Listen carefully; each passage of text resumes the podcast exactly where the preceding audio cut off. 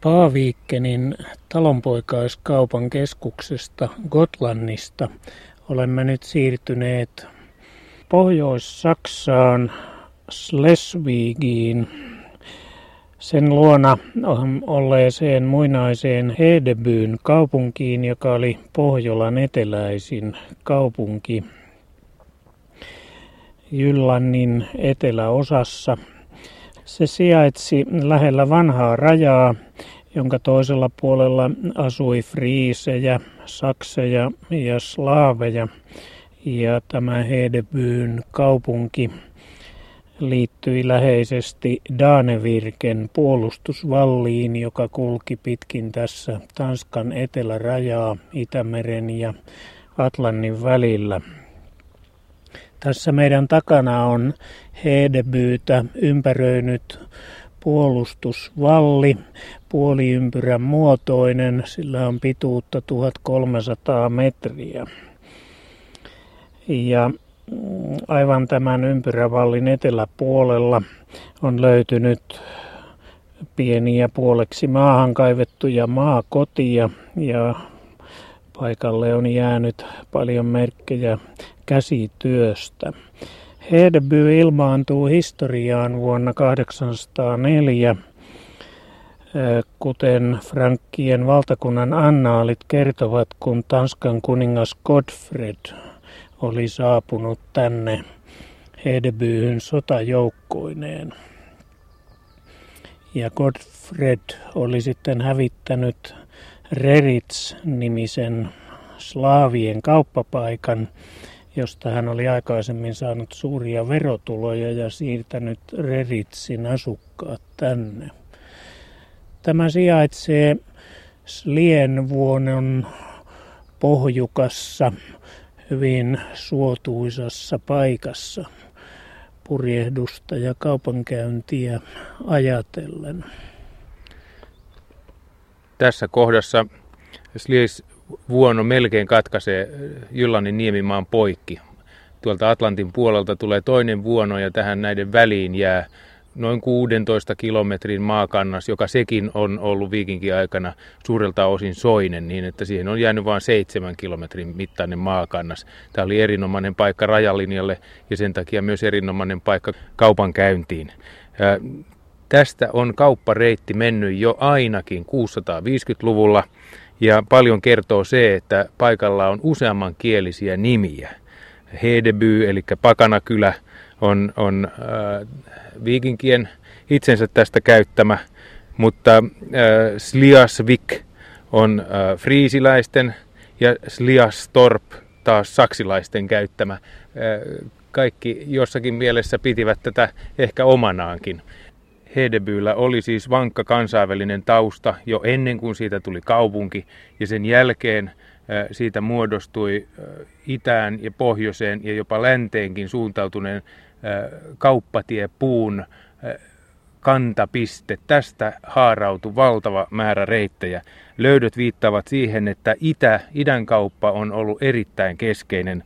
Sieltä tuotiin meripihkaa tuolta Veikselin suusta. Venäjältä tuotiin orjia, vahaa, hunajaa, turkiksia, Suomestakin turkiksia, Pohjois-Ruotsista haukkoja, kalaa, turkiksia ja rautaa – Norjasta puutavaraa, rautaa, vuolukiveä, jauhinkiviä ja kuuluupa tähän kaupan piiriin myöskin Grönlanti ja Islanti sitten myöhempinä aikoina. Sieltä tuotiin eläviä haukkoja, valkoisia superhaukkoja, joita sitten huolellisesti laskettiin Tanskan hovissa.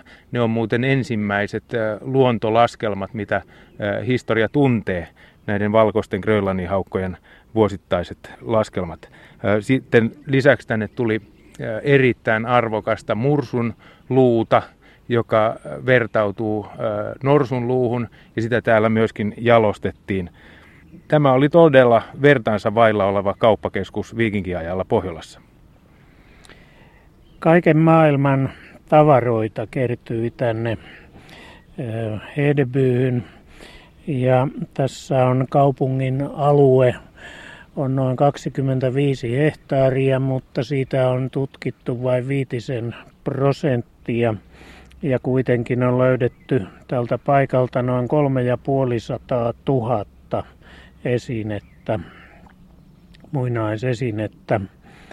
Ja ne kertovat kaikenlaisesta jokapäiväiseen elämään kuuluvista tavaroista, ruokatarvikkeista ja kaupasta. Hedebyyssä myös mm, on ollut kaikenlaisia käsityöammatteja. Valmistettiin nahkajalkineita ja lasihelmiä, kampoja, neuloja, huiluja, pelinappuloita ja sarvesta ja luusta tehtäviä esineitä. Taottiin koruja, työstettiin rautaesineitä ja korjattiin tietysti myös laivoja. Ja käsityö erikoistui 900-luvulla täällä Heidebyyssä entistä pidemmälle. Ja selvää on, että tässä kaupungissa oli laajoja, oli suuria sosiaalisia eroja. Kaupungissahan oli ihan selviä katuja, katuverkkokin. Joo, täällä on suorakaiteinen pohjois-eteläsuuntainen katuverkko. Se, sille on suunnan antanut kaupungin puoliympyrän halki tuleva puronen, josta saatiin raikasta vettä kaupunkiin. Toki kaivojakin oli. Mutta tämä, että täältä löytyy siis suorakaiteinen, täsmällinen, niin sanottu ortogonaalinen katuverkko, viittaa siihen, että tämä todella on kerralla perustettu tyhjään. Vanha asutushan, 700-luvun asutus jäi tuonne eteläpuolelle tätä nykyistä muinaiskaupunkia. Että tarinat taitaa pitää paikkaansa. Selvää on, että tätä piiritettiin lukuisia kertoja. Rikas paikka, jossa oli paljon tavoitettavissa, saatavissa. Ja hävitettiinkin varmasti usean kertaan. Ja lisäksi hän, joka oli tällä paikalla kuninkaana, niin hän hallitsi koko tätä kauppareittien viuhkaa, joka tästä lähti. Täällä oli hyvä olla kuninkaana, sai kerättyä isot verot kauppiailta. Tuossa lueteltiin kauppatavaroita ja täytyy nyt yhtä kauppa-artikkelia vielä alleviivata, eli orjat, joita tänne kertyi eri suunnista, ennen muuta varmasti idäntien kaupan myötä. Orjakauppa oli erittäin kannattavaa. Siinä oli suurimmat markkinat tuolla Espanjassa, Gadisissa, jossa arabeille, jos möi leikattuja miehiä, kastroituja miehiä, niin sai jopa nelinkertaisen hinnan. Siitä kuitenkaan täältä ei, löydet, ei ole löytynyt evidenssiä, että täällä kastroimista oltaisiin tehty. Sen sijaan Etelä-Ranskassa on, tiedetään olleen oikein kastroimiskeskuksia näitä Pohjolan orjia varten, loppujalostusta varten. Tämä Hedeby oli varmasti tärkeä friisiläiskaupan keskus ja tuohon edessä olevaan rantaan friisiläiskogit, jotka ovat lähteneet Dorestadista, Friisien maan keskuspaikasta, ovat varmasti tavan takaa ankkuroineet lastia purkamaan ja tietysti myös ottamaan. Paikalliset laivurit on ottanut mallia näistä Etelänmaan hienoista isoista rahtilaivoista ja onpa tästä Hedebyn rannasta löydetty yksi viikinkitapaan rakennettu suurikokoinen rahtilaiva, jonka kantavuus on peräti 60 tonnia. Sillä voisi kantaa siis useita satoja ihmisiä. Varsinaista suurkauppaa jo. Hedeby oli myös ensimmäinen paikka, jossa Pohjoismaissa lyötiin rahaa. Ja näissä Hedeby-rahoissa on kuvattuna noita kauppalaivojakin, koggeja.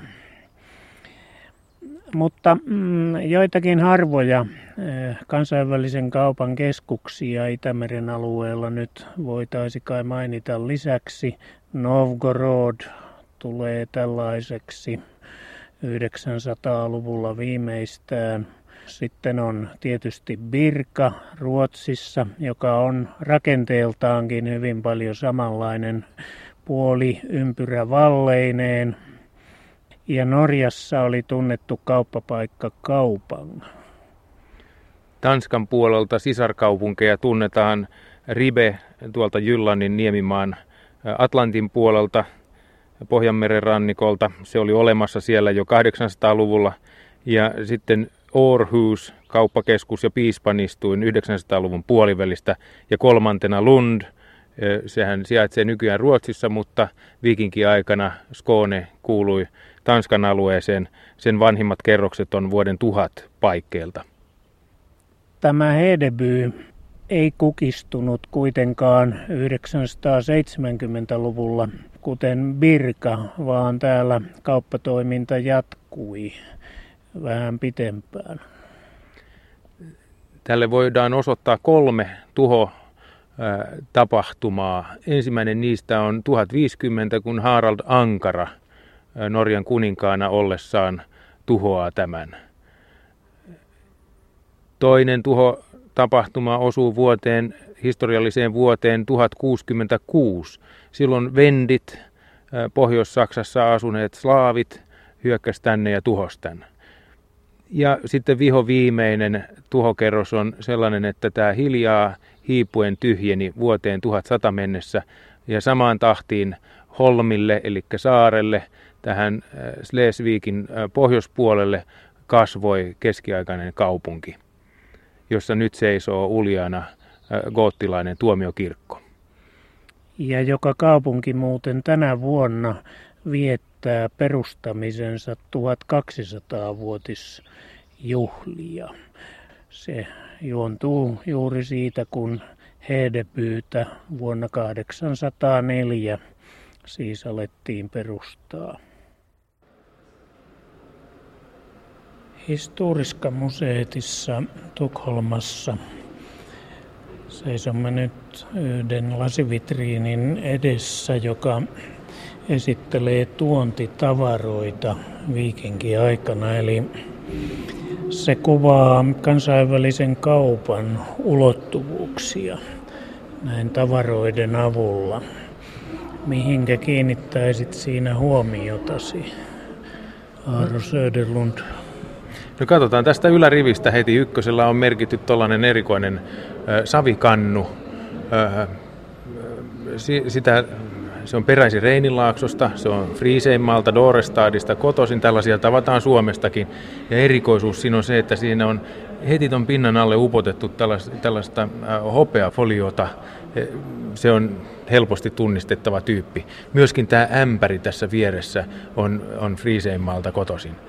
Jos katsotaan tässä äh, kaulakorua, niin sehän on siinä mielessä erinomaisen mielenkiintoinen teema, tämmöinen kaulakoru, että siinä yhteen lankaan pujotetaan ties mitä. Ja nyt kun tässä katsotaan, niin nämä punaiset mutterin muotoon hiotut sentin mittaiset puoli senttiä halkasijaltaan olevat korut on karneoleja Intiasta. Sitten siinä on vuorikristalleja, jotka ilmeisestikin on kaukasukselta. Tuossa toi raha vasemmassa reunassa siinä näkyy lyhyt risti, sen nimi on Short Cross raha, siis Etelredin näitä, näitä Danegeldejä. Eli Englannin kuninkaan viikingeille antamia lunnasrahoja. Ja sitten tuolta takapuolelta löytyy islamilaisia rahoja ja niin edelleen. Ainoastaan yhdestä kaulakorusta voidaan siis tällä tavalla lukea aika laaja maantieteellinen alue. Tuossa on sitten tämmöinen pääsiäismuna, e, siis ei ainoastaan Fabergé niitä tehnyt, vaan niitä, niitä tehtiin ortodoksisen kirkon piirissä ja se symboloi siis Jeesusta ja ylös, ylösnousemusta. Ja siinä on tuommoisia kampamaisia vaaleita alueita tummemman ruskealla. Se on tuommoinen, miten tota sanois, viiriäisen munan kokonen. Harmillista on, että siitä vierestä on mennyt Skaaraan erikoisnäyttelyn sormus. Siinä on hieno jalokivi ja sitten teksti Allah, silkkaa arabiaa, mutta se nyt täältä puuttuu. Tossa on Suomesta toi pyöreä naisen, naisen tota, koru, niin, sillä, sillä siis esiliina kummallakin olkapäälle on, on kiinnitetty. Tuossa on äh, tämmöinen filigraanityö hopeeta, joka, joka on puolikuun muotoinen ja mahdollisesti tulee arabialaisesta maailmasta, mistä hopeakin. Vieressä on epoletin muotoinen, siis niin kuin sotilaan olka lapun muotoinen, mutta vähän pienempi hopealevy. Siinä on lintuja ja sen selitetään olevan Venäjän jokilaaksoista kotoisin. No sitten jos mennään tänne kulman taakse, täältä löytyy tällaista erittäin, erittäin hienostunutta filigraanityötä. Siinä on tämmöisen silkkisen suikkahatun huippu, tämmöinen terävä kärki, eli se on noin 6 senttiä pitkä hatun huippu. Eli, eli silkkihatuissa täällä tiedetään kuljetun. No sitten jos siirrytään taas kulman ympäri, niin täältä löytyy vuorikristallinen tämmöinen kaulakoru. Ja tämä onkin aika mielenkiintoinen juttu.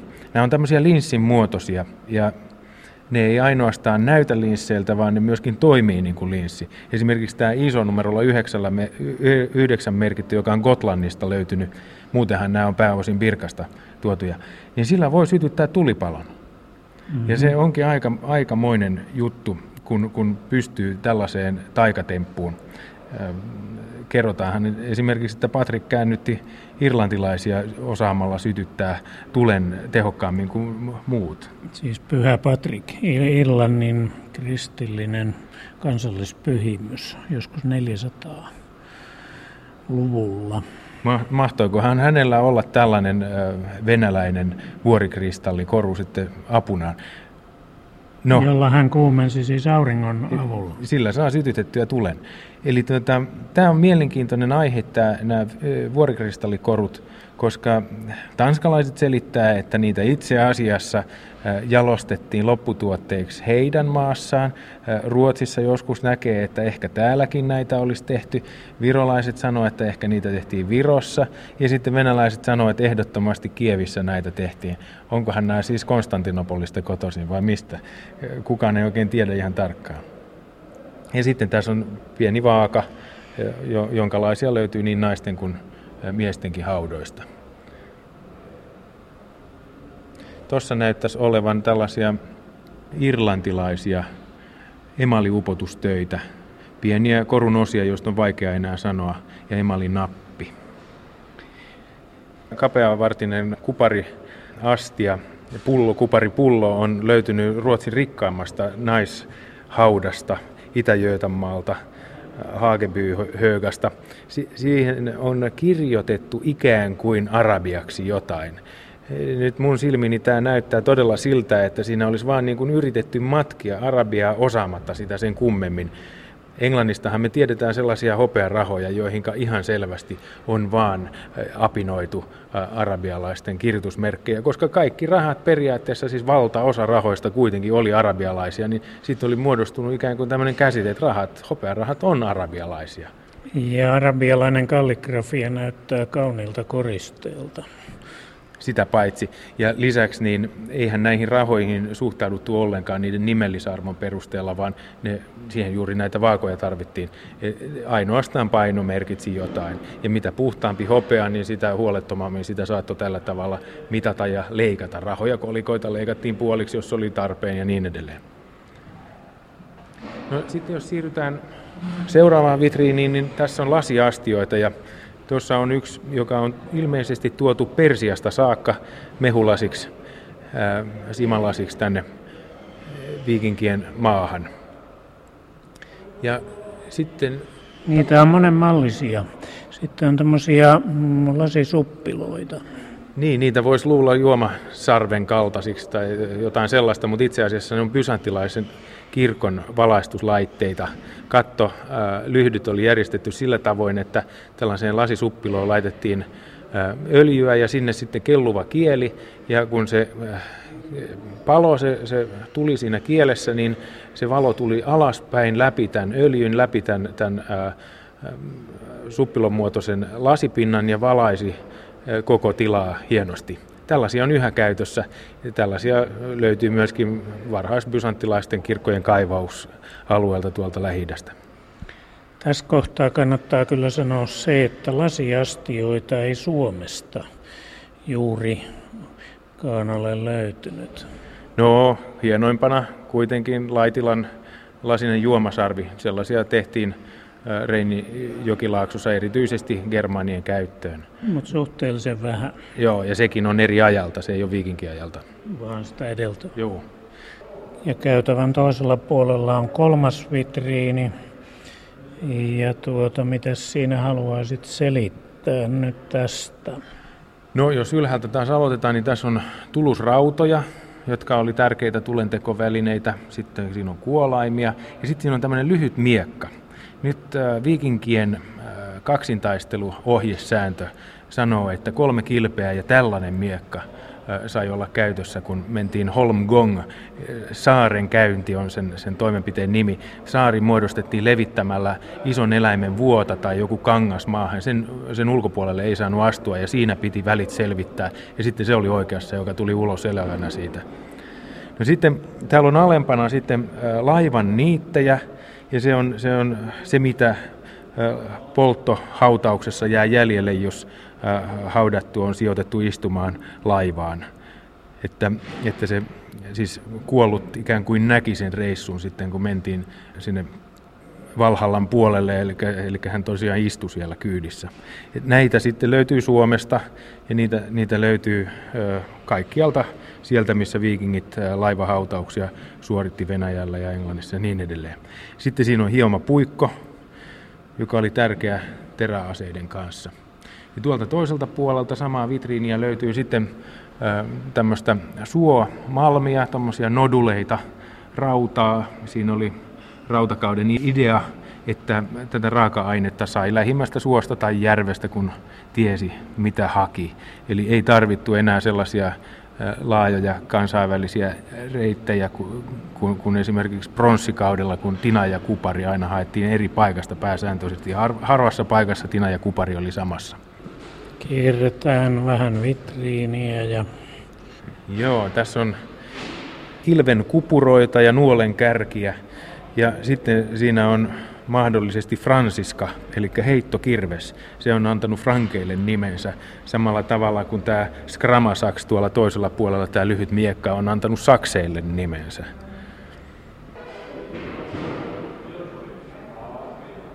Ja täällä yhden salin nurkassa on viikinkien retkiä itään kuvaava videoesitys. Siinä taas nuo nuolet menevät pitkin vesireittejä itään ja kohti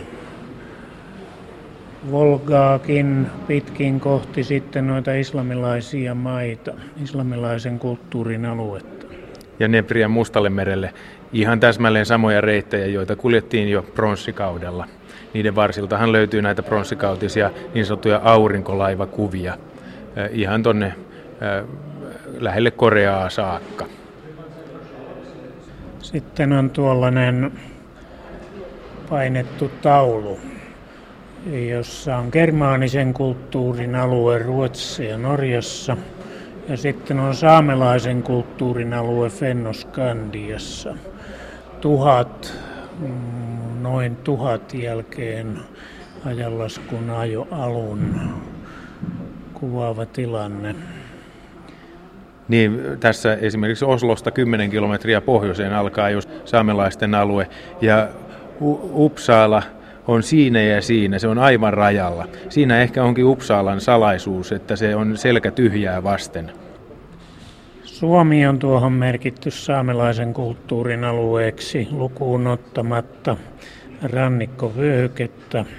Sanotaan noin Vaasan seuduilta semmoinen 50-100 kilometriä leveä vyöhyke kiertää tuota Etelä-Suomea, joka ei olisi siis saamelaista aluetta. Muu kaikki on merkitty sellaiseksi. Hämekin on saamelaisaluetta siinä.